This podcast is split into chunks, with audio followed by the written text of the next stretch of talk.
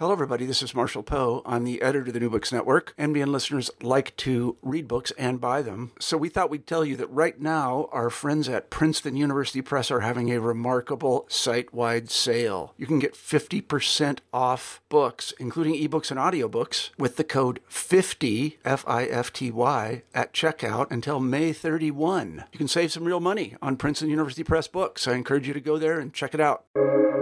Welcome to the New Books Network. Hello, and welcome back to New Books in Systems and Cybernetics, a podcast channel on the New Books Network. I'm Tom Scholt, and I co host the channel with Kevin Lindsay. Like the transdiscipline of cybernetics, the philosophical movement known as existentialism rose to prominence in the decade following World War II, was communicated to the general public by a handful of charismatic evangelizers, who for a time became bona fide celebrities in popular culture, generated much excitement and innovation on university campuses across Europe, the Americas, and beyond, and in subsequent decades seemed to fade to the periphery of intellectual discourse, with some declaring both movements dead and others keeping the faith in small circles of committed artists, scholars, and practitioners. Along the way, both movements have found some of their strongest expression through works of art, from the plays and novels of some of existentialism's key players to the 1968 Cybernetic Serendipity exhibition that toured America after its original incarnation at the Institute for Contemporary Arts in London. In the early decades of the 21st century, well into the so called information age, and at a historical moment fraught with new and amplified ethical challenges, both fields seem to many to be poised for a comeback. One such observer is Steve Dixon, whose monograph Cybernetic Existentialism Freedom, Systems, and Being for Others in Contemporary Arts and Performance, out from Routledge in 2020, not only explores the often surprising conceptual overlaps between the two fields, but manages to offer nothing less than an original aesthetic theory fusing perspectives from the philosophy of existentialism with insights from the universal science of cybernetics to provide a new analytical lens and deconstructive methodology to critique art. In this study, Steve Dixon examines how a range of cutting edge contemporary artists' works embody core ideas from such existential philosophers as Soren Kierkegaard, Albert Camus, Simone de Beauvoir, and Jean Paul Sartre on freedom, being, and nothingness, eternal recurrence, the absurd, and being for others, while simultaneously engaging in complex explorations of concepts proposed by such cyberneticians as Norbert Wiener, Claude Shannon, and Gregory Bateson on information theory and noise feedback loops, circularity, adaptive ecosystems, autopoiesis, and emergence. Dixon's groundbreaking work demonstrates how fusing insights and knowledge from these two fields can throw new light on pressing issues with contemporary arts and culture, including authenticity, angst and alienation, homeostasis, radical politics, and the human as system. Join me now as Dixon, in his own words, talks for England in an energetic romp across these complex, overlapping intellectual and aesthetic landscapes. Steve Dixon, welcome to New Books in Systems and Cybernetics. It's such a pleasure to have you here to talk about this fascinating new book. Thanks very much. It's great to be here. Thank yeah, you. Thank you. Yeah. So, um, we're going to start with our traditional first question, and I imagine this answer will be quite a bit different from some of the others we've heard answering this question on this channel. But uh, can you tell us a little bit about your artistic slash academic intellectual trajectory um, and how it took you to an engagement with uh, cybernetics? Okay. Well, I've always been fascinated by uh, by technology uh, in the arts uh, and, and and performance. I have a performance background, did a drama degree, and so on. Uh, but technology and arts always fascinated me. Since 1994, I've been the director of multimedia, a multimedia theatre company called uh, the, the Chameleons Group. We create performances in lots of different forms and platforms using technology. So we do live multimedia theatre, incorporating giant screens, uh, I used to make CD-ROMs back in the day, now sadly obsolete and largely unplayable. Uh, we did interactive internet performers performances, in improvising spontaneously to audiences' suggestions. Uh, I've used blue screen installations, compositing remote actors and audience participants together in a shared virtual environment. And most recently, I've done a load of live VR theatre performances uh, for audiences of one at a time. And in parallel to that, uh, throughout my academic sort of career since 1990, I've been researching the use of technology in arts. Uh, I co founded the Digital Performance Archive, which was a UK big uh, funded research project around the turn of the millennium. This recorded and archived for posterity the pioneering work going on at that time. So, arising from that uh, came a book, Digital Performance, uh, that I wrote presenting a history of new media in theatre, dance, performance arts, and installation. Uh, that was published by MIT Press in 2007, and it's 800 pages long and remains kind of the most comprehensive study it is an authoritative book on the field. I, I must say that it is a very much an authoritative book on the field, and is and is uh, been very important for a lot of us. So I just want to acknowledge that along the way. Sorry to interrupt, but I did want to put in another plug for that book too because it Definitely. is really a, it really is an authoritative text in the field.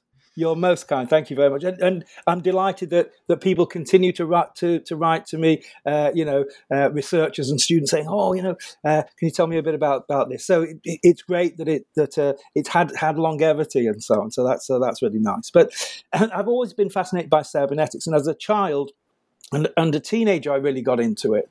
Uh, I was a very sort of deep thinking child. I think I've got less deep thinking with age, but but uh, you know, I was kind of really looking and fascinated by that. I think I think I sort of um, I forgot about it for a while. I, th- I, think the world sort of forgot got about, about it for a little for a little while. I think it, because it really it you know it hit big in the '60s when I was a kind of child and uh, and and teenager, and then sort of post '70s. I think as as times changed and things went a little bit more conservative and so on, uh, the, you know, the, the kind of discourse got a bit a bit lost. But I think it's really re-emerging at the moment, which I think is is a fantastic thing.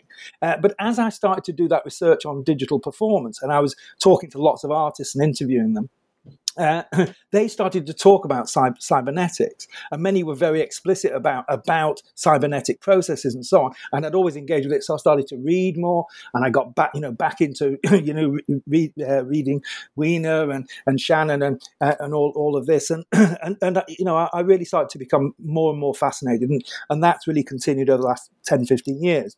So, and people like Stelarc, the Australian performance artist, um, he, who be, has become a good friend and was a colleague of mine at Brunel University, uh, he's he's very explicit about the use of cybernetics and very knowledgeable, of course. So, I learned a lot from him. Uh, and and I've written a lot about his work, and I think so. The, my book is called Cybernetic Existentialism uh, that I've just published, and, and it's looking at cybernetics and existentialism uh, as, as a way that, that artists are working with both of these ideas. Now, I think Stelarc is a quintessential cybernetic existentialist. Um, so he's taken the core element and medium of his art uh, performance art, the physical self. And he's really used the language and, and techniques of cybernetics and put it onto his body and through his robotic appendages and custom made exoskeleton systems and so on. And, and he's also had his body controlled and jerked around cybernetically and involuntary uh, with remote audiences online, sending electric shocks to different limbs to make him kind of dance. So, really amazing uh, performances using these cybernetic systems. But he's also imbricated the systems into his body. So he has, uh, for example, robotic stomach sculptures that he ingests and then uses miniature medical cameras to trace uh, the trajectories inside his body. And then he's had lengthy medical interventions to have a third ear constructed on his forearm that will be internet internet activated. So he's a, you know he's a true cybernetician and a visionary, uh, but at the same time he's also fearless as fearless and uncompromising as any existentialist. And he's really mm. kind of has an existentialist philosophy, a fierce commitment to progressive self creation. That's a big existentialist theme, and going beyond beyond his limits. So, getting to know Stelarc when I first started to formulate ideas.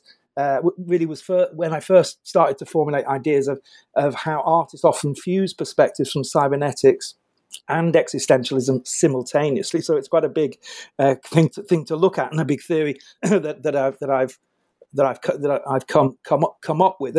But as I started, you know, the more kind of artworks I saw in galleries, gallery spaces, more performance and theatre, uh, I, I, saw the more I could see these theme, themes coming coming together, and mm-hmm. cybernetics really re-emerging, and existentialism re-emerging.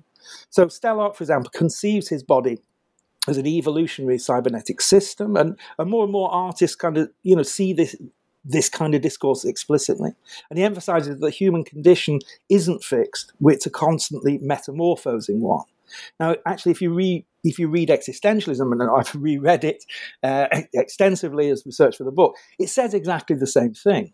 You know, we are changing. We must uh, keep keep moving, self-creating. You know, uh, evolving uh, ideas of emergence and so on. So, anyway, one of my book's aims is to draw out these similar similarities uh, and correspondences, and I can I can talk uh, a bit more Fantastic. about that. Yeah, that's great. What a what a great uh, what a great introduction. And of course, you know, for me personally, as a theater maker who's been um, found himself down the cybernetic uh, rabbit hole of beginning a few years ago and to where I am now, uh, this book is just such a cornucopia of delights, and uh, as as is the opportunity to, to, talk to you about it. So, can you um, let's just jump right into it. You you wrote this book to put forward uh, nothing less than a new theory, in a sense, of art, and maybe perhaps more than just art but uh, a theory and a new analytic you call it a theory and a new analytical method of cybernetic existentialism. So why don't we just jump right into it and uh, ask you to lay out uh, some of the the core principles or the the general framework of this theory and analytical method that you're proposing uh, across this book? Sure. Yeah, I mean, my central thesis is that many of the world's most important contemporary artists are, and this is whether consciously or unconsciously, drawing upon the ideas and themes of the two distinct but interrelated disciplines of cybernetics and existentialist philosophy. And I discuss around 50 artists as case studies that demonstrate how this operates in different ways, and I draw out different themes from cybernetics and existentialism as I do so. Uh, and many of the artists, it's not just sort of fringe artists or just media artists or, or robotic artists, uh, it, it's many of the most innovative and influential artists of our time. Okay, so some of the artists I discuss uh, are technological artists using interactive technologies or biotech or robotics. And there, the use of cybernetic systems is perhaps the most clear uh, and overt. Okay, but actually, a majority of my examples come from non technological arts, from visual arts and conceptual art. So, for example, uh, I make a case for the ideas of cybernetics and existentialism being simultaneously present in one of the most sort of analog but also iconic artworks of the 1950s. So, if you know um, the erased de Kooning drawing, 1953, of Robert Rauschenberg, um, mm-hmm. Rauschenberg famously took a pencil, uh, a pencil and graphite and ink drawing by, you know, the very famous at the, the time Willem de Kooning. He turned up on de Kooning's doorstep and asked him for it, and he was unknown. Rauschenberg, uh, de Kooning's really famous, but he convinced him to to give him a, a drawing that he would erase. He spent two months and many erasers to rub it out. And you know, and the final piece it, it has smudges and faint, uh, mysterious marks remaining. But it caused a sensation when it was first exhibited, partly because it seemed an, an act of aesthetic vandalism. It's a pure conceptual piece of kind of vandalism. But I argue that Rauschenberg's process was uh, the operation of a classic negative feedback loop he attempts to return the piece of paper to its original state and a point of homeostasis. So these are all key uh, uh, cybernetic concerns, and to apply processes towards what cyberneticians called negative entropy, bringing back order to things that are disordered or chaotic. So, you know, I, I kind of discuss it, and you know, I'm taking a obviously uh, a particular analytical take on it through cybernetics. But I think you know it, it's a justifiable position. But at the same time, the piece resonates with all the vibrations of existentialism. So it conjures ideas and it poses questions about rebellion, authenticity. These are key tenets of uh, existentialism. The absurd, the uncanny, identity as a, a fluid and uncertain process, and a palimpsest type process. Ideas of absence and presence, with the existentialists were obsessed with, and nothingness's relationship to being. Okay, and being and nothingness is the, the key text by Jean Paul Sartre, really. In discussing the work, Rauschenberg actually echoed, I think, both the existentialist viewpoint that apprehending nothingness isn't nihilistic, it's actually psychologically positive, and he echoed the cybernetician's viewpoint that negative feedback loops, quests for returns, and self regulating homeostatic processes are actually progressive and indeed the, the holy grail. He said, and I quote Rauschenberg, it's not a negation, it's a celebration. Okay?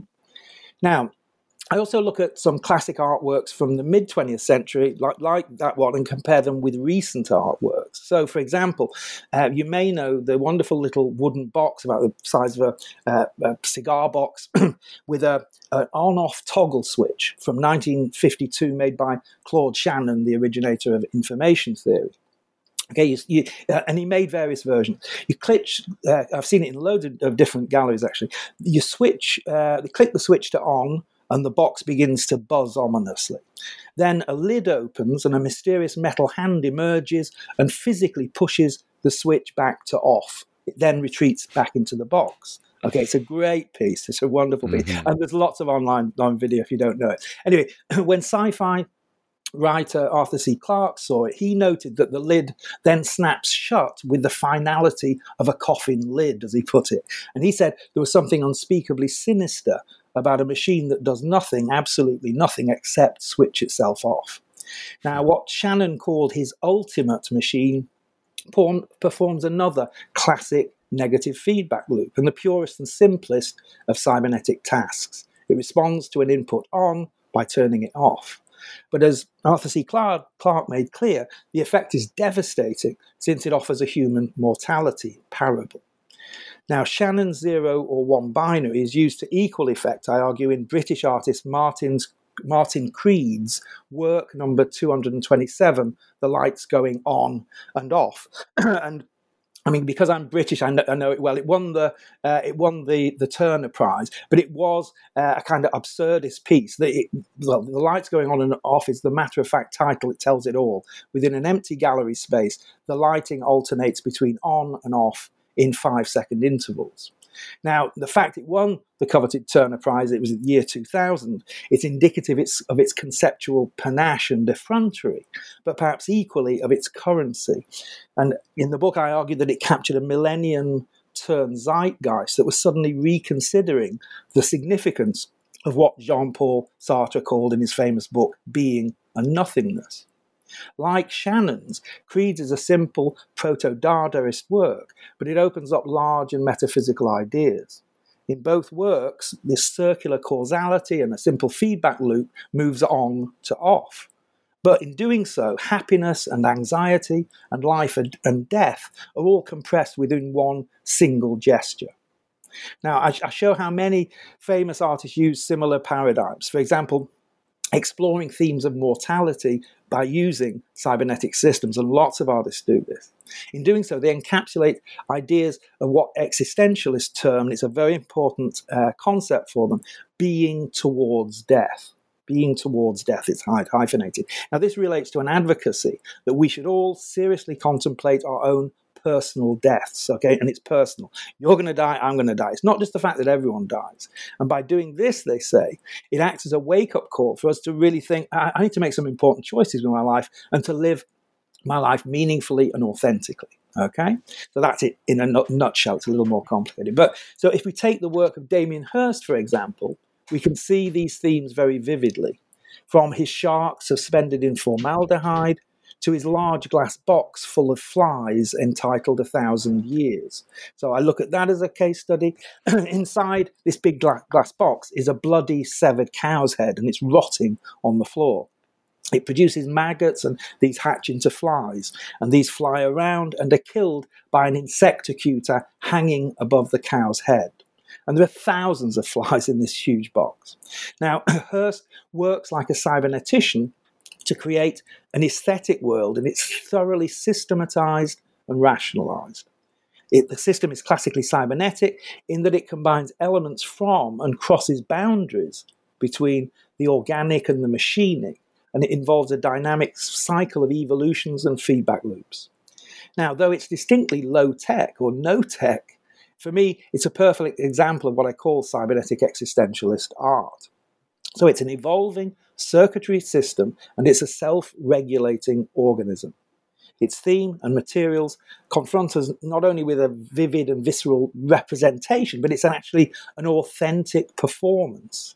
An authentic in terms of the existentialist, you know, desire for, for absolute truth and authenticity of what the existentialists also see as a brief, absurd, and apparently meaningless cycle of life and death. Now, this really elicits, I think, an aesthetic horror. When I saw it, it's like, what is this? You know, and there is, you get real angst, uh, you know, existential angst in the inexorable face of death. Now, as I said, the existentialist view is that the ultimate effect of, of kind of confronting us with mortality and death and so on, you know, kind of in a very visceral way, like Hirst does there. The effect of this is actually positive because it's, it, it's affirmative and awakening. Now, Hirst in- interestingly echoes the perspective. I was reading about what he talk, uh, says about it. In his discussion of the way, he says, and I'll quote, uh, You can frighten people with death or an idea of their own mortality, or it can actually give them vigor. So that's really the kind of existentialist take on it. And it, it's fascinating how, you know, I was discovering all, all this during the research. Yeah, I just want to break in and please continue. I just wanted to break in and say that I found that particular work in your description of it so obviously arresting in its in its grotesqueness, but but it's uh, also profound, and and the fact that you have you know insisted you know the Stelarcs of the world are the most obvious kinds of existential artists, uh, sorry, a cybernetic artists, but but this uh, the the circularity of of that process of this you know grotesquely organic process taking place. Uh, the way that that it's instantiated there is just to me so such an important and rich part of what you're talking about. That this isn't, you know, one of the first things when I first started to teach uh, something about cybernetics to students of mine. I made a PowerPoint that was called "Not About Robots" because I wanted to make clear that it, this was about so much more. So uh, the inclusion of it's just so important to this book. I think that that that um, this isn't just about quote unquote technological artists, uh, and that that's such a vivid uh, and visceral sort of a, a, prime example. Yeah, no, absolutely, and I think um, in some ways, very pur- purposefully, I. Um, I keep the technological artists, the robotic artists, the you know, me, and media art doesn't really feature uh, particularly significantly because they are by, by nature, if you like, uh, cybernetic. And I didn't really, and because I focused so much on that in pre- previous books and publications, I actually wanted to look more at kind of, um, you know, general contemporary art that was non technological. So actually, there's only really one chapter in the book that is looking at you know, at, at, very technological art, and that's really looking at uh, performance artists using technologies to uh, what I, I, term actualize science fiction. So in that chapter, I, am arguing that there is an actualization of science fiction that artists like Eduardo, Eduardo Kac and, and Stelarc and, uh, uh, and others actually make happen, and, and Orlan and, and, and so on. But I've really I've really kept it to more kind of you know standard you know people like Anish Anish Kapoor and uh, and various art, artists like like that. But some some very very important artists who are completely non-technological and using analog but but social cybernetics, different types of of cybernetic systems within their works. So. Uh, I mean, I, I think I've, I've through all the, the case studies, I really built up a discourse that I think does tries to do a number of things. So, firstly, it's interrelating the ideas and themes of cybernetics and existentialism, and uh, the study of those comparisons and complementarities I build progressively through the book and then finish in the conclusion. Secondly, I try to make a case for a revival of cybernetics and existentialism in academic and cultural thinking. I mean, it, they've kind of faded a little from view, but I think they're coming back. And I, I actually believe they are of increasing relevance and importance. And things like I talked about authenticity um, in, in existentialism. 20 years ago, everyone laughed at the idea of authenticity. We weren't oh, yeah. in the postmodern world. That's Very outre in the yeah, postmodern world, for sure. No such thing as truth and authenticity. Well, I think, and, and actually, interestingly, with Donald Trump, Trump at the moment, I mean, I mean, the uh, academics have called the 2016 election the authenticity election, and that actually that was the magic election ingredient. Whether you like him or not, he had authenticity that that actually got him there. And now, kind of, uh, you know, as we, as we speak in 20, 2020, uh, you know, post the election, uh, his kind of authenticity and, or lack of it is is very stark. So, um, uh, but but I think you know, and I say in the book, authenticity has now become the new necessity. Everyone wants authenticity. That's the big thing whether it's in relationship in leadership management you see authenticity we see the word everywhere whereas it used to be sort of derided so Anyway, I argue that contrary to popular opinion, cybernetics and existentialism aren't fields that are outdated or outmoded or defunct. They're alive and well and actually making a dramatic comeback. So, my provocation, if you like, of cybernetic existentialism as a theory hopefully adds to that recent resuscitation of interest in both fields and to their re-evaluation.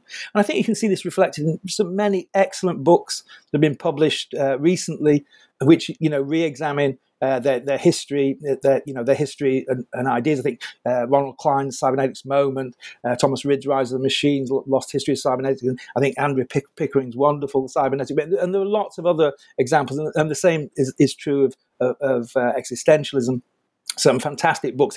Um, the, the the one I'd really uh, recommend is uh, Sarah Bakewell's scintillating study called At the, the Existentialist Cafe, uh, at the Existentialist Cafe is a tremendous book that gives you the real kind of history and introduces to all the you know the, the amazing characters uh, of, of, of existentialism. So um, I think while much is said about what is new in arts and culture, it's just an, interesting to reflect on what came before and prompted it, like cybernetics and existentialism, how the seemingly new commonly harks back to and reanimates the old.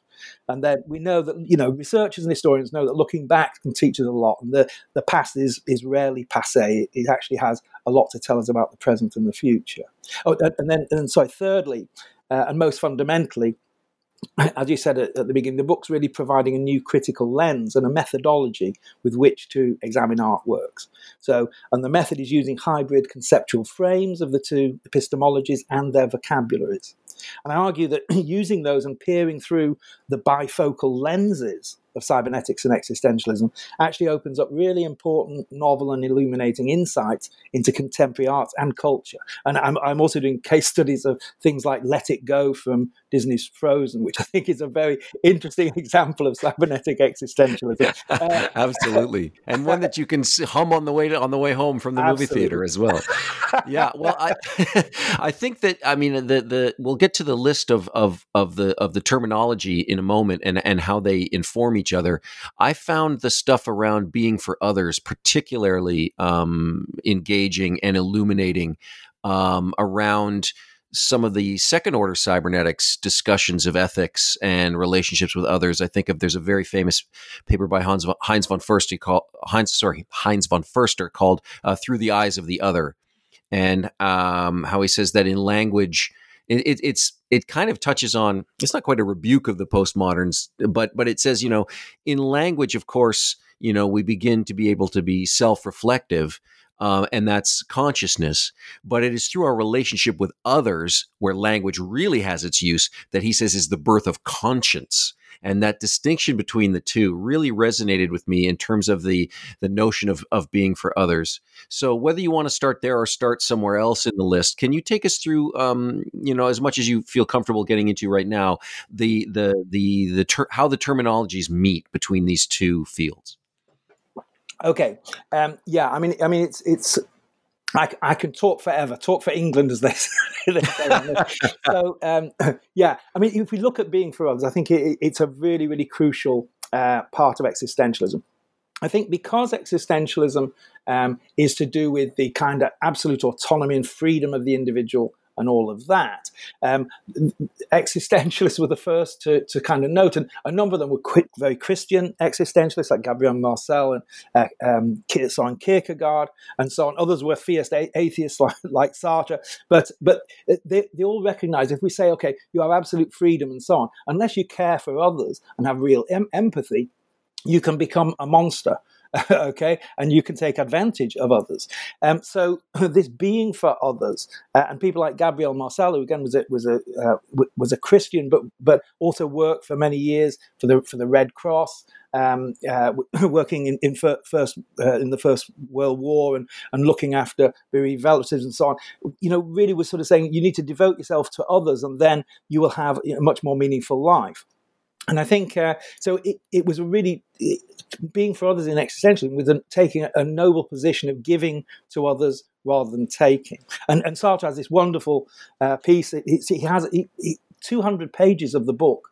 Uh, being a nothingness uh, is a section called "Being for Others," and, and and Sartre kind of opens it quite dramatically. He and saying, I quote, if I can remember, "I am for others. The other is revealed to me as the subject for whom I am an object. Mm-hmm. Okay, so it's a complete reversal of you know you are the dominant one. No, others are dominant, and, and you know work work through through that. And I think yeah, the Ron For- Forster and, and, second wave cybernetics and so on is actually you know, and I talk a lot about the work is working exactly uh, is exactly the the, uh, the, the, same the same way.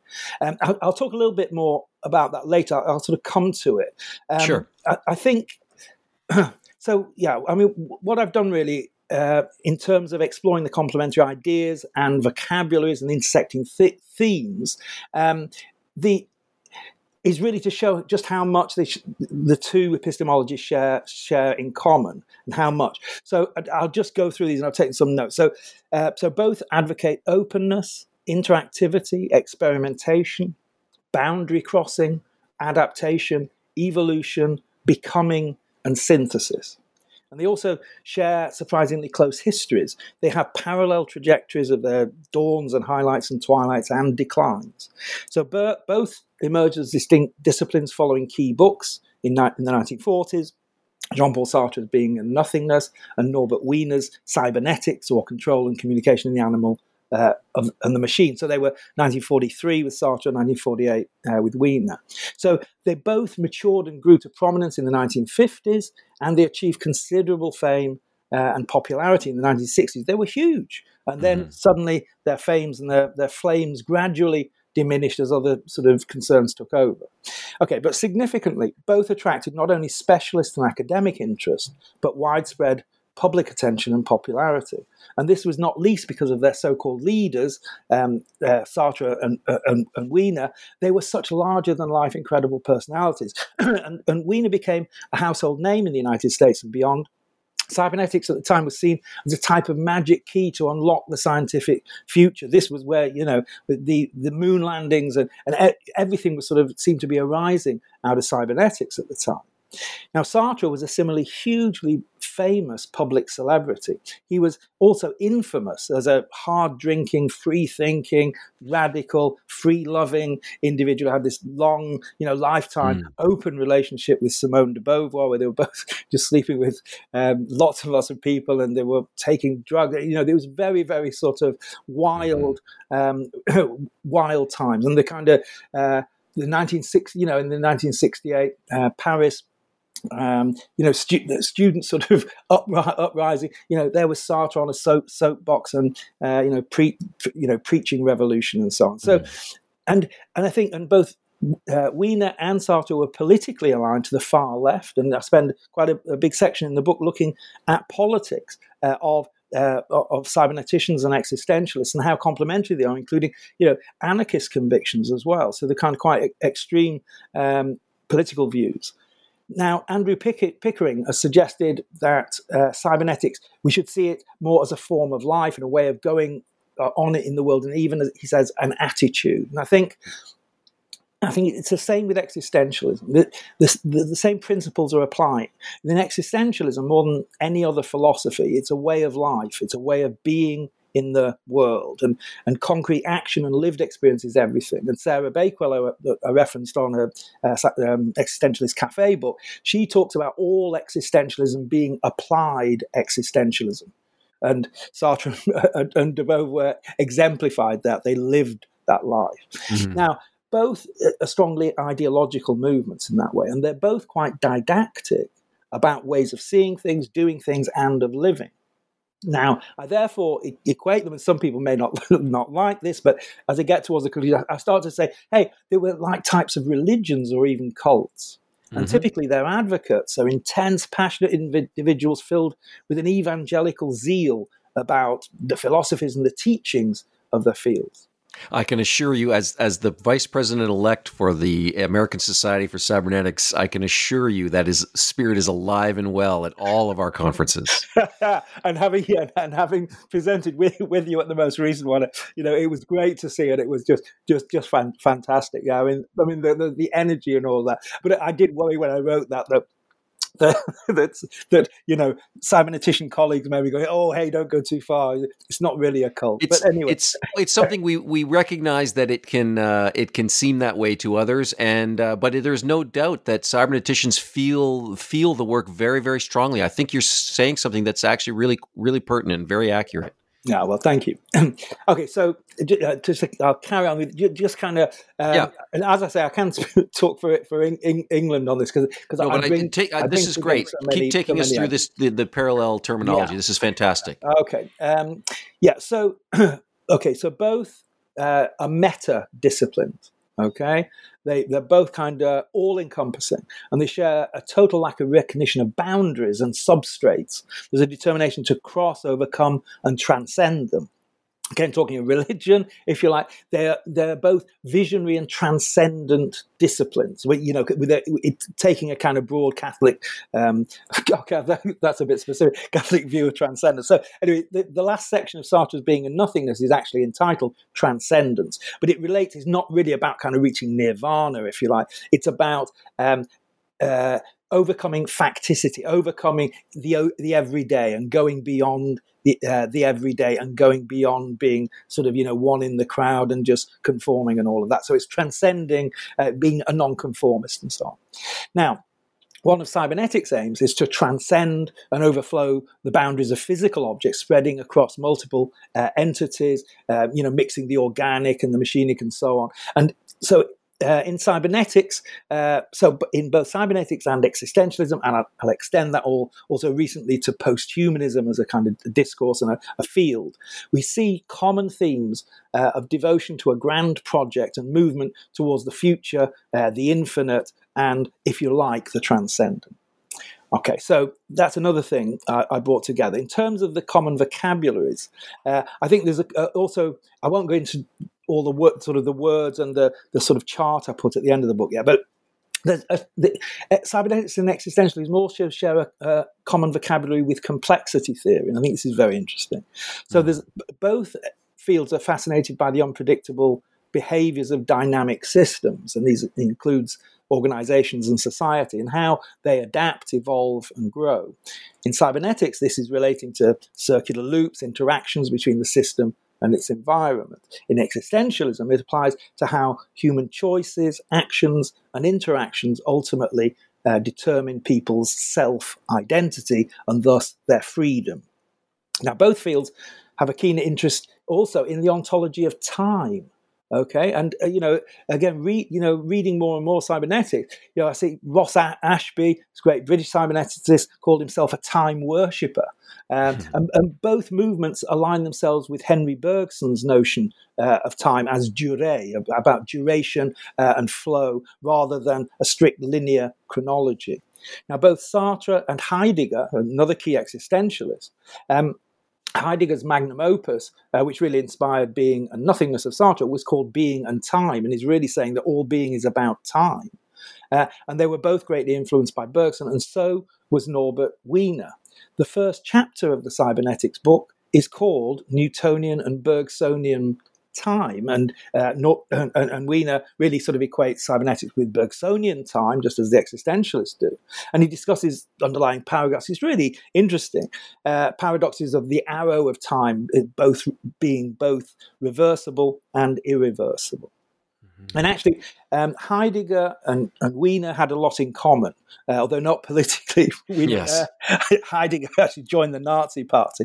Um, yes. Okay, so, so they, they, were politically unaligned, uh, but uh, they had many other commonalities. Now, I love commonalities and sort of histories and how things come together. So both had wooden huts in the forest that they retreated to to write. There's uh, actually Heidegger. There's a whole book on it, his hut in the forest. It's the, mm. it's, the it's, the smallest residence ever to have a monograph, but Uh, uh, and, and so so did, did Wiener. And they were both great obsessive walkers and contemplators of nature. And it's, it's really lovely, you know, looking at some of, of their nature imagery. So Heidegger once memorably described the mind and consciousness as a clearing in the forest. It's a really beautiful uh, image. Uh, Wiener once stared into a whirlpool, whirlpool in a stream for hours, and he reflected that since our body cells and tissues regenerate continually, all humans are like whirlpools uh, in a river of ever flowing water. And he, he, he said, uh, quote this out, said, We are not stuff that abides, but patterns that perpetuate themselves. And I use that sort of analogy that he, that he, he talks about and this sense of uh, a, a whirlpool, whirlpool as a, um, you know, a kind of um, organic, natural cybernet cybernetic system in relation to a really wonderful work by Anish Kapoor called Descension, which is um, a whirlpool of jet black water. He's done it with with um, uh, hair dye. It's so black, and it's kind of this real kind of abyss of nothingness that is both existential, existentialist, but also uh, you know a continually uh, evolving, chain, changing vortex, vortex of water, and it's very large, so sixty meters wide. And again, this is a, a quite uh, m- monumental uh, piece of, of, contemporary contemporary art from uh, about five years ago. Okay, so I'm also really trying to narrate something of the protagonists uh, and the pioneers of cybernetics and existentialism because they're such extraordinary characters and led led quite amazing lives. And many are eccentric, nonconformist, charismatic, larger than life. Think of Gordon Pask, you know, wonderful figure. Uh, you know, kind of, it's great. You know, I was watching loads of um, and actually he he was uh, at Brunel University where I was previously for, uh, for for many years before I moved to moved to, to Singapore. And and Brunel University used to have, had the last cybernetics you know departments. And and uh, yeah, and the you know colleague, colleagues there that you know were, were, were involved with that and, and really uh, spoke of Gordon you know with, with such love and love and fondness and, and, and of course he was an amazing sort of multimedia artist and a, a real visionary. He was also the inspiration. Uh, I don't know if you know for the TV oh, character Doctor Who. Doctor Who, absolutely. The first time I laid eyes on him uh, in a photograph, of course, I said, "Well, it's Doctor Who," not think, not knowing that that that that story actually exists. Um, I don't know. Has that been conclusively proven, or is that apocryphal that he was that he's Doctor Who? I've never been able to know for sure, but but it was my first reaction. I thought it's it's it's Patrick Troughton as Doctor Who, the uh, the second Doctor. I think right? officially, I think officially, Is because right? I, no, officially oh. because because we're not post truth. We are. I think it's allegedly, but I think right. enough people people are saying it. No, it, there yeah. is no absolute. There is no. But he is he is the personification but, yeah. of Doctor Who uh, in in reality. I mean, there's yeah, no doubt but, about but, it. But I I don't think it's without without foundation. Yeah. Uh, but I, I, don't think it's absolutely conclusive. Anyway, yeah. so the, uh, but but also all these characters were explosive in that we talked about passion and zeal and emotions and arguments, but they argued they were continually falling out with each other. So you know, and this happened in cybernetics. Actually, Wiener's famous quarrel and split with Warren McCulloch, and again they were politically opposed left and right. Uh, that was for many the, the, start of the end of, of cybernetics because mm-hmm. both were such central uh, central uh, figures. Uh, and Sartre, I mean, he had rows and feuds with almost all his existentialist colleagues. He fell out with absolutely everyone, including his best friend, Albert Camus. Again, that was about politics. That's because, because Camus uh, came out as an anarchist. Okay, he wrote a book called The Rebel and said, I am an anarchist. And actually, Russia is screwed. They're putting people in gulags. It's a it's a horror show there. And because hmm. Sartre was aligned with communism, Soviet communism, you can't say that about the Soviets. Maybe they haven't got it all right, but it's not that bad. And and they they split terribly in a terrible row that, that yeah. you know went through Sartre's journal. Anyway, I go into to all these very very interesting uh, interesting stories. But but but Camus was was Sartre's best friend. Anyway, um, I also look at Wiener's childhood and his fame. He was a child prodigy, the youngest ever American to go to college at the age of 11. He got his PhD at the age of 17.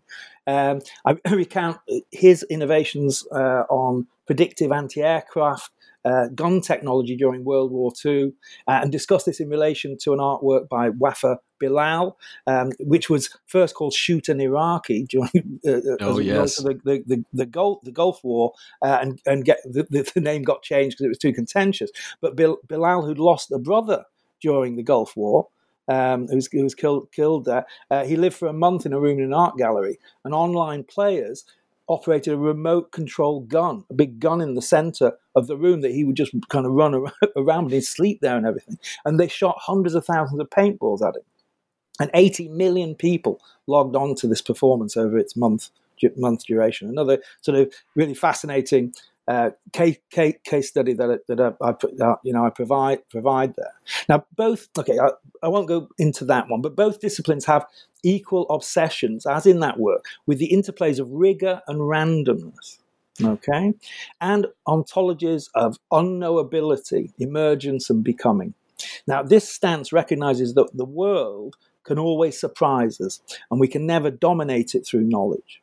Both cyberneticians and existentialists are therefore concerned with working to adapt performatively to environments they can't fully control. Now, take that performativity from Andrew Pickering's book. He's, you know, the cybernetic brain, which he, he, he writes at length about performativity as a key uh, a key argument for cybernetics. It's also yeah. a key commonality with existentialism because I said, you know, all existentialism is applied, performed existentialism. So, and I'll go further than calling the two disciplines performative. I think both were virtuosic performances. They were dramatic, okay? And in, in the theatrical sense, and, and I mean, I think Wiener has come in for criticism because of his hyperbole. He was so, you know, he's kind of claimed everything, you know, it, it was so big. Uh, and they were bombastic performers, charismatic stars. They barnstormed the stage, if you think of, of Sartre um, and, and Wiener. And they captured the hearts and minds of, of their audience. This is why they were so famous and, and loved in their day. Now, Wiener and, and, Sartre were showmen, and they gave hypnotic speeches uh, and, le- and lectures. And Wiener, you know, famously was, would work without notes and would scribble on the blackboard five foot long equ- equation at blistering speed and just mesmerize his audience. And Sartre was the same. Okay, so this kind of performativity, this showmanship, this, lo- this love is also reflected in another commonality I talk, talk about uh, a keen interest in arts, aesthetics, drama, literature. Okay, now existentialists Jean Paul Sartre, Albert Camus, and Gabriel Marcel were in their day as famous or more famous as novelists and playwrights as they were for philosophy. Also the theatre of the absurd in the 1950s and 60s uh, you know pinter St- uh, stoppard uh, beckett is seen as an existentialist movement and actually samuel beckett is one absurdist i present uh, a case study of um, and comparing him with uh, artist uh, Fran- sort of conceptual artist Francis Alÿs now meanwhile in the same decades 50s and 60s systems theory exerted a really major influence on the development of conceptual and post object art and the, the, you know and a whole distinctive field of interactive cybernetic art emerged you know including Gordon Gordon Pask who was you know a, a key practitioner. It reached a climax with the famous uh, cybernetic serendipity exhibition of 1968 and this you know is in all the art history books not forget cybernetic. You know mm-hmm. in the art history book. It was a historic turning point where art began to shift its focus significantly away from objects, how it's a thing, towards processes. Okay, and cybernetic artists, Roy Ascott, Pask, Nam June Paik, uh, and Hans Haacke um, you know, were, were kind of really incredible artists, the, the innovators of, of, their time. I, I, look at Haacke's work. I'll just go through I, I won't carry on with too many uh, case studies, but I think uh, against Haacke's work in 1965 called Condensation Cube was a really famous uh, piece. This was a hermetically sealed plexiglass cube about one meter square. Again, really simple, sort of minimalist artwork. And it had a small amount of water inside, but it's hermetically sealed. And, and the water evaporates and recondenses at different rates. And this depends on the environmental conditions, but also crucially, the movements and um, body heat of the gallery visitors in the space. So as the gallery visitors walk around and more people are in and so on, the, it prompts continuously metamorphosing patterns of vapor droplets and rivulets of water trickling down uh, its internal sides. Again, if you look at this condensation cube uh, online, you know, it's a very simple piece, but very sort of beautiful, ever-changing piece. So it's re- visitor responsive eco organic system. Um, I, I, then talk about kind of okay, let's look at a modern equivalent of that. So in, in 2017, in what many uh, art critics at the time said was the most important artwork of the of 2017, and it won the the, the huge uh, Nasher Prize. So this was a big piece. Uh, it was uh, Pierre Huyghe, a piece called "After a Life Ahead," and Huyghe uh, used a disused ice rink uh, and built geometric panels in the roof. And these open and close, and it, they let in the sun and the wind and rain. So it's really kind of wild. Uh, and this is in a response to a musical sc- score, which is computer programmed and algorithmically um, based on the the shell uh, and the movements of a venomous sea snail, which is in a large aquarium in the space. So there's all this sort of strange stuff go, going on where cybernetic systems uh, are are prompting uh, the you know the opening of the roofs and letting in rain and so on. Uh, and then he also dug out and eva- uh, excavated the floor the floor of this ice rink and it becomes a muddy terrain and he put in live peacocks and bees but also an incubator containing human cancer cells. Okay and this is where the real relationship with Haacke's conden- condensation cube comes in. So as in condensation cube the activities of the visitors prompt the aesthetic system activity. And the cancer cells in the incubator grow and multiply according to the amount of CO2 uh, they're fed, if you like, by the breathing of the visitors. So the, the busier the space, the faster they breathe. And we view this, what happens, spectacular visual real time representations of the, the, cellular mutations, and it's all kind of pyramids and strange shapes, uh, through an augmented reality app that we, we, we, look at in front of it. And so, it, it again, it's a really interesting uh, cybernetic system. And when he's discussing the work, again, again, again I, I, you know quote from interviews with Huyghe, he sounds much more like a cybernetician than an artist. He's interested in the process, and he talks about creating evolving, self-organizing systems that try to find a symbiosis. And that's a kind of a paraphrase, but more or less a quote.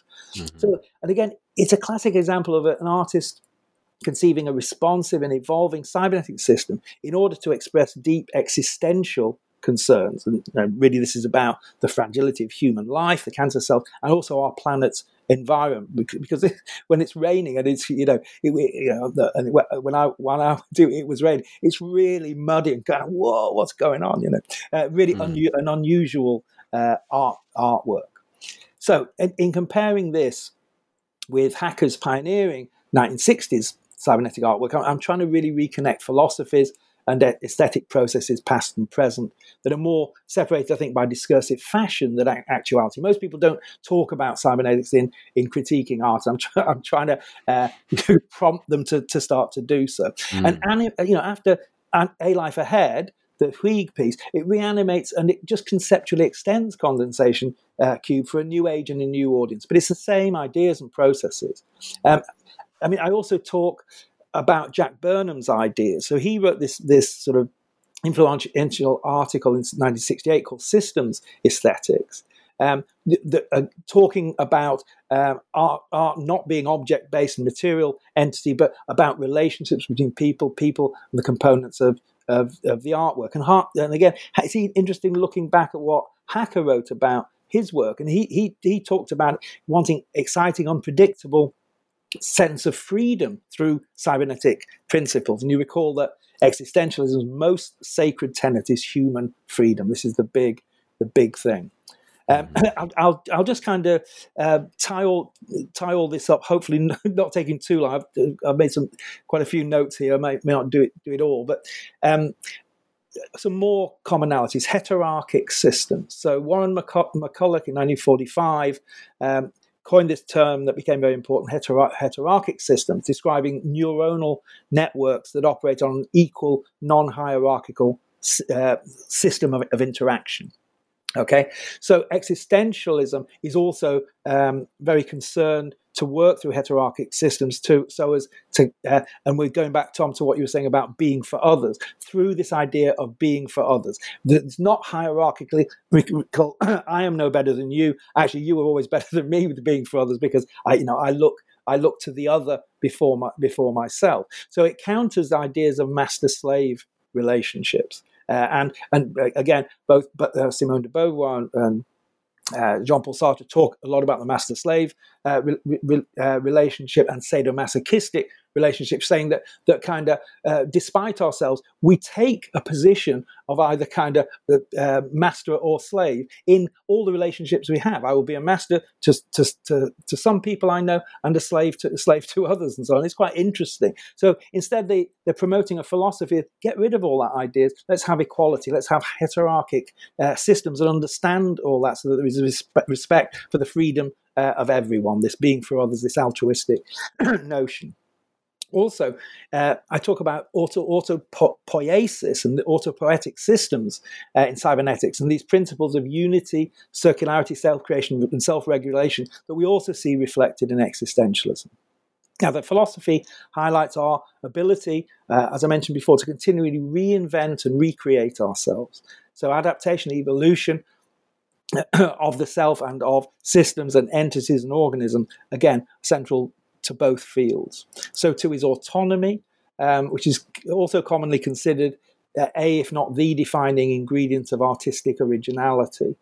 And so we know autonomy through self sustainability uh, is fundamental to cybernetic systems, including the human body, but it's also central to existentialism's advocacy of freedom, self determination. And also, I think it's reflected in a wider cultural context today.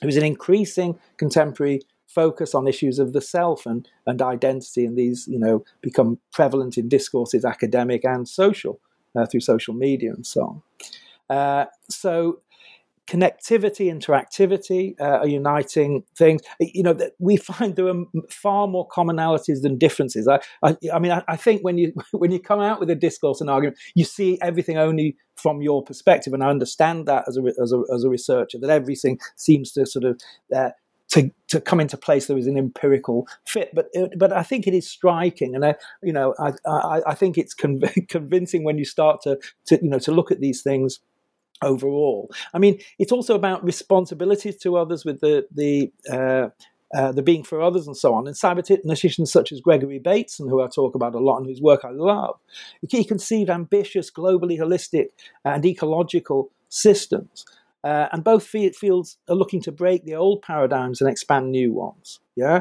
cybernetics regards disciplinarity as interdisciplinarity or anti-disciplinarity. That's Pickering. Uh, existentialism rejects the idea of a fixed psychological self, but rather subjectivity is always inter-subjectivity. Yeah. So, and then just to conclude. Um, I present a chart demonstrating the similarities of the two epistemologies uh, with their specialist vocabularies and terms. Now, so for example, I relate cybernetic homeostasis to existentialism's concept of equilibrium.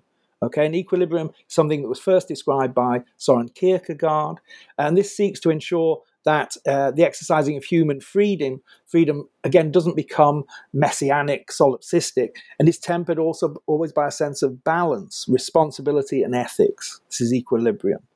Uh, in one case study, uh, I look at a theatre production by the Wooster Group, the great American uh, ensemble, the Wooster Group, their production of Hamlet. And in that, the live actors, uh, there's a projected film version of the play from 1964. This is uh, Hamlet was about 10 years ago, but uh, there was a 60, 1964 film uh, of Richard Bur- Bur- Burton in, in the play, and they tried to the act the live actors try and synchronize their performances to it, so that they're acting it out, and and offstage technicians are scratching it. To, they're scratching the film, you know, reversing and putting it forward, so that, to put the actors off. And they're they're they're you know, it's it's like Keystone Cops. They're they're just trying to to synchronize their actions and their their selves to to the movie. now, it's a really wonderful perfor- performance, because when they do synchronize, it's quite an amazing moment. And I discuss it in relation to Gregory Bateson's discussions of uh, somatic homeostasis and his idea of, uh, quote, the difference that makes a difference. Now, I note that when the live and screen performances, performers' actions truly align, this is the difference that makes a difference. And it prompts a coup de théâtre and a magical moment of cybernetic homeostasis. Now, at the same time, as Hamlet confronts his own nothingness and experiences drama's most famous existentialist existential crisis to be or not to be his splitting mind is also brought visually into a moment of harmonious and existential equilibrium. So that's how, how, I'm relating uh, those two together. Uh, other examples include cybernetic feedback loops, and I relate this to what we were talking about uh, earlier the concept of being for others, this feedback loop, and, and, and being for others, and, and being fully in interaction. Um, so, uh, cybernetic circularity, I equate with Nietzsche and Camus' ideas of eternal recurrence. And this is where, in an absurd world, they say we continually repeat the same actions and mistakes. Other examples uh, include comparisons between uh, autonomous or organisms in cybernetics and existentialist ideas of authentic action, uh, equation, uh, uh, and equations between autopoiesis and self creation, identity self creation, emergence and becoming, synthesis uh, in cybernetics, and freedom uh, as the kind of the ultimate goals of both movements. And revelations associated with negative entropy as, a, as compared with those associated with what I talked earlier about the existential's meditation on our personal being towards death. So that negative entropy, um, you know, bringing us back to kind of reality and, and, to clarity, is also done through thinking about one's one's own, own death and saying, "Okay, wake up and smell, smell the coffee. I'm going to be a better person." So, I'm therefore through that through that charting, uh, I, th- I, think I show that really going back to the religious analogy, they, they are separate churches, but they preach similar religions, and both were fond of analogy as well. Cyberneticians, I think, brought existentialist concepts into science, and the existentialists essentially evolved a proto cybernetic philosophy. And I kind of conclude by talking about change. You know, cybernetics is the science of change. Existentialism is the philosophy of change. And a common element that I found in all the exemplar artworks that I discuss is that they explore or encapsulate the aesthetics of change. And I think the aesthetics of change is something that is now becoming preeminent in contemporary art. now, Gregory Bateson argued that the essence of cybernetics isn't about exchanging information across lines of discipline, but in discovering patterns common to many disciplines. Now, this has been a central philosophy that I've adopted and applied in the book. I seek the common patterns and affinities across the disciplines, not only of cybernetics and existentialism, but bringing that together, that all of the patterns with contemporary arts. Wonderful. Well, thank you so much for this uh, this incredible uh, whirlwind tour of the book, and it is it is a a really fascinating book that really, really caught my attention and gave me lots to think about, even as an artist uh, who has been blending cybernetics with my own artistic practice for a number of years now. Uh, it just opened up whole new worlds, and who, like many 20 year olds uh, in undergraduate life, I went pretty deep into the existentialists uh, and your reminder that they're not quite as passe as we might want to think they are. I never thought they were, but of course, it became very uncool to admit you still thought there was something something about the existentialist that was worth holding on to. I'm Let's much less cool again. Yeah, I'm listen. Cool I'm with you, Steve. I am much less ashamed after reading your book to say no. There's something still in here, and it's incredible. The stuff about the uncanny. Mm-hmm. Um, mm and I know we got to wrap up here, but the stuff about the uncanny uh, and being for others and crossing the uncanny valley and mm-hmm. finding the stranger in yourself. I recently went through a situation at at work where I had to make a decision that was turned out to be really unpopular and made a lot of people really upset. And I just finished reading that chapter. And when I saw myself for others as the object who had made this decision, uh, and sort of had to see myself through the other's eyes in that moment. It was profound. And the language in your book, bringing together cybernetics and existentialism to talk about the uncanny valley and and and meeting the stranger within yourself just resonated and, and, helped ground me actually in this quite difficult moment. So I was, uh, you know, I didn't any, it didn't need any re-inspiration to believe that cybernetics is still relevant, or I would be, it would be pretty odd for me to be hosting this podcast. But the re, the reinvigoration of uh, what existentialism still might be able to tell us. Uh, and help us uh, navigate in the cybernetic, uh, at the ultimate cybernetic uh, metaphor to navigate um, our autonomous uh, behavior inside all of the mutual interdependencies of our world, it's still got much to tell us. So thank you so much for taking the time. Thank you so much for the book, for the time, and for your deep preparation to be able to to give us such a rich uh, a picture of the book. Uh, and I'm sure there will be many uh, inspired to go and pick it up. Thanks very much, Steve, for joining us. My great pleasure. And, uh, it's been a, a real delight. Thanks a lot, Tom. Thank you.